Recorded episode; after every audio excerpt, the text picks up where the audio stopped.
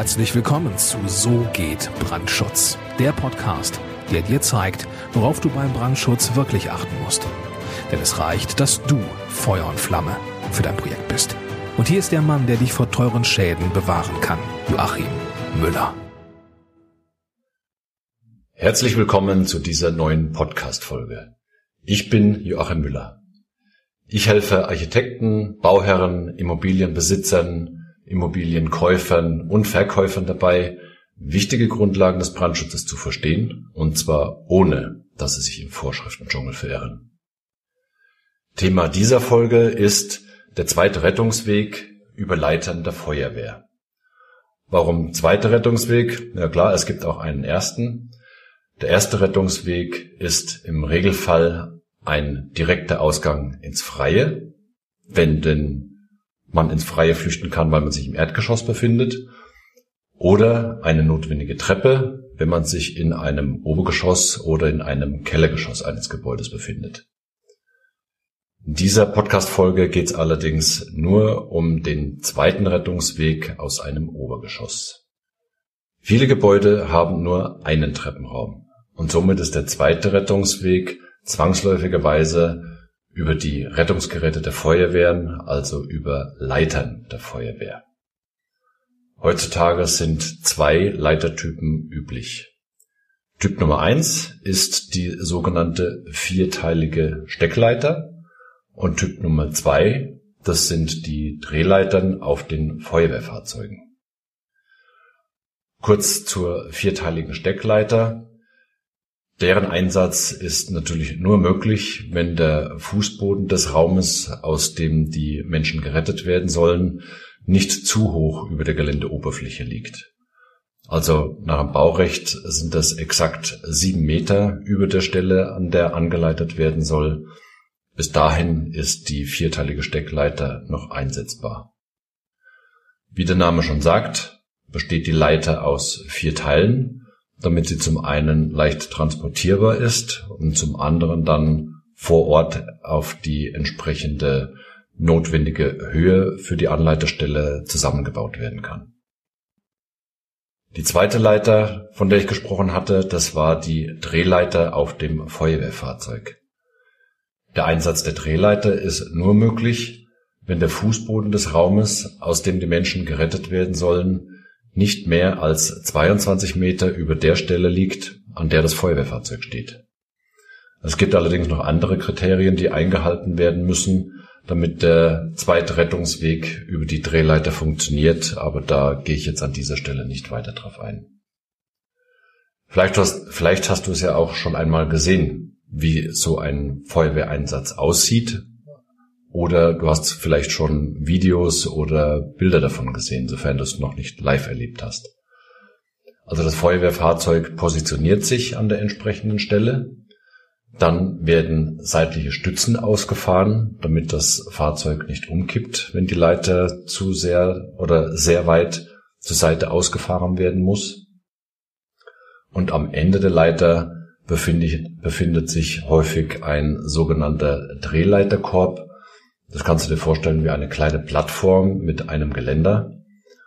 Und das ist, wie gesagt, am Ende der Leiter befestigt. Und in diesen Drehleiterkorb können dann die Menschen einsteigen, die über die Drehleiter gerettet werden sollen. Wenn jetzt die vom Gesetzgeber verlangten Kriterien für den zweiten Rettungsweg nicht erfüllt werden, dann heißt es zwangsläufigerweise, die Rettungsgeräte der Feuerwehr können nicht eingesetzt werden und es muss aus dem Gebäude einen weiteren Treppenraum als zweiten Rettungsweg geben. Beispiele, ja, das Gebäude ist zu hoch, also ein richtig hohes Hochhaus, wo die Feuerwehrleiter einfach nicht mehr an die obersten Wohnungen oder an die oberste Büroetage zum Beispiel heranreicht. Zweites Beispiel, wenn zu viele Menschen über die Drehleiter gerettet werden müssten, und natürlich, wenn das Gelände rund um das Gebäude nicht ausreichend ist, um überhaupt die notwendige Aufstellfläche für die Feuerwehrleiter ähm, zu gewährleisten. Nochmal zurück zur sogenannten Leiterrettung.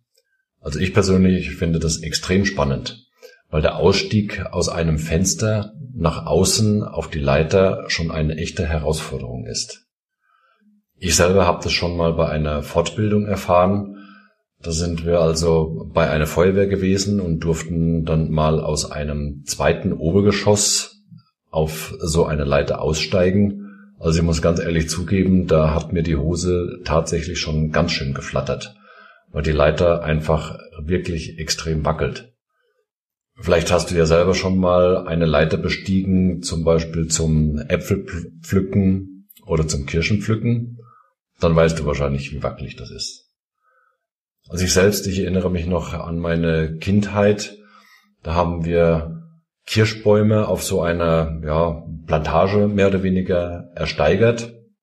Und wir als Kinder, also mein Bruder und ich, äh, sind dann nach oben in den Kirschbaum geklettert am Anfang und später, je weiter es nach oben gegangen ist oder je weiter man nach außen gehen musste, war dann der Einsatz einer Leiter notwendig.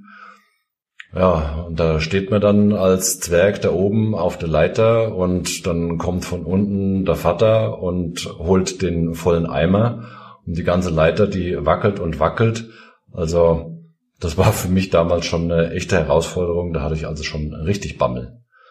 Und wenn ich mir jetzt vorstelle, im Gebäude brennt, der Treppenraum ist nicht mehr benutzbar und dann muss man über ein relativ schmales Fenster, da komme ich dann später noch dazu, nach draußen auf so eine hohe Leiter steigen. Hm.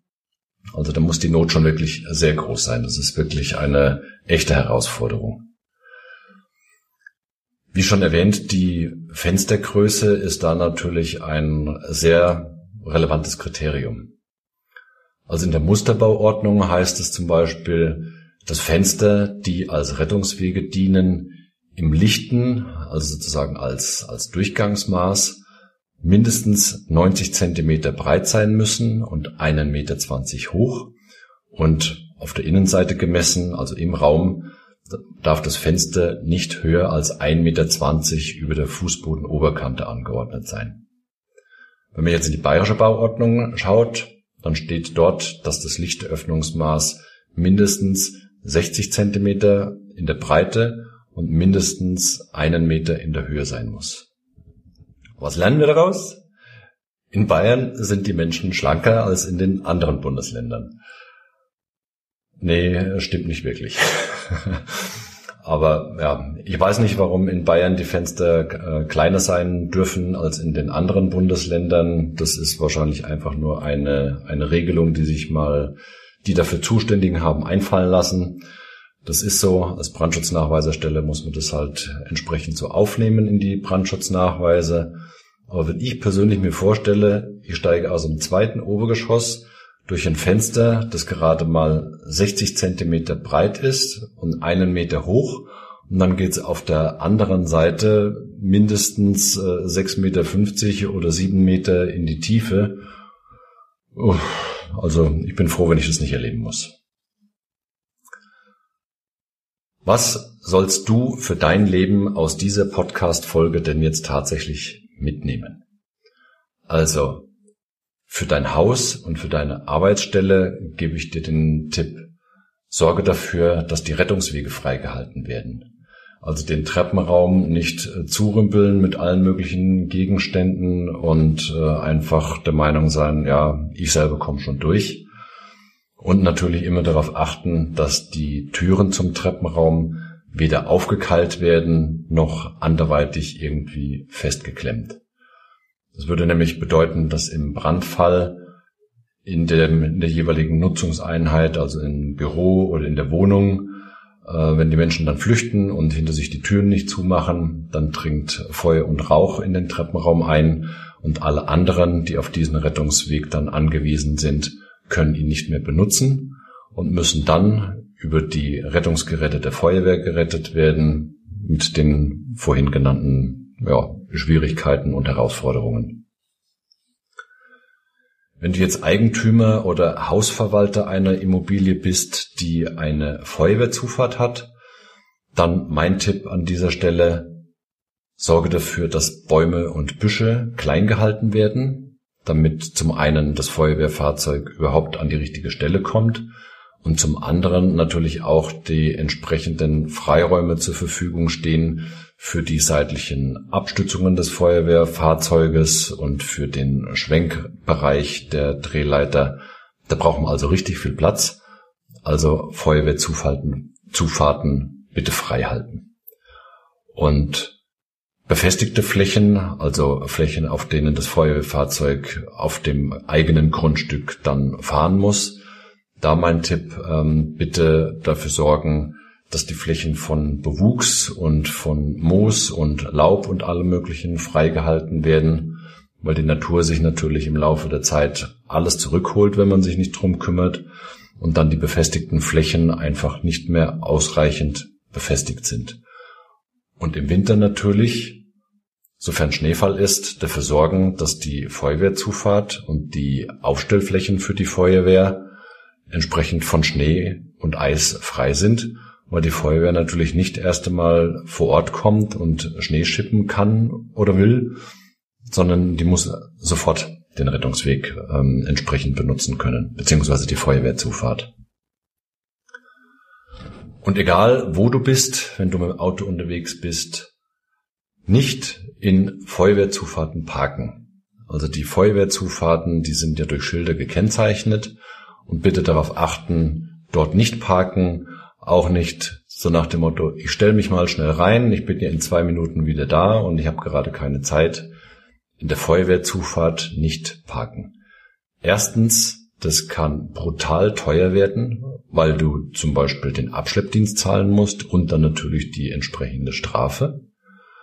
Und im allerschlimmsten Fall verhindert das abgestellte Fahrzeug, dass die Feuerwehr an die entsprechende Stelle, um die Menschen zu retten aus dem brennenden Gebäude, überhaupt hinkommt. Also du verhinderst durch Unachtsamkeit an der Stelle, dass Menschen aus einem gerettet, aus einem brennenden Gebäude gerettet werden können. Also das bitte vermeiden.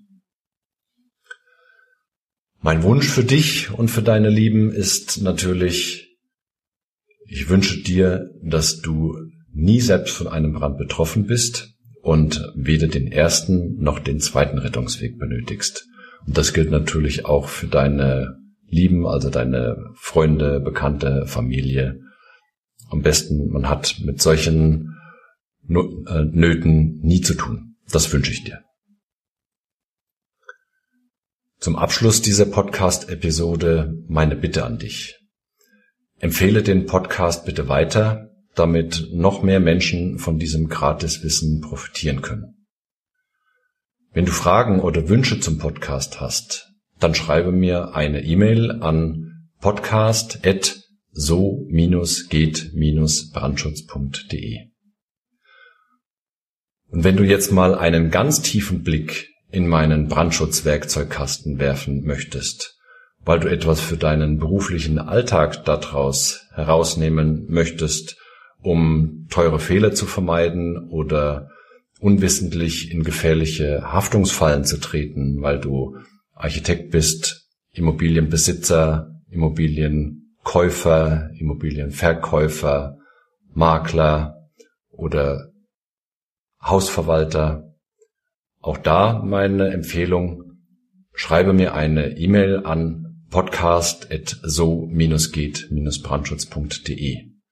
Wir können dann gerne einen gemeinsamen Termin vereinbaren zu einem für dich kostenfreien Telefonat und dann werden wir gemeinsam schauen, wie wir dich und dein Projekt voranbringen können. Bis dahin, herzliche Grüße, maximalen Wirkungsgrad bei allem, was du tust. Dein Joachim Müller von So geht Brandschutz.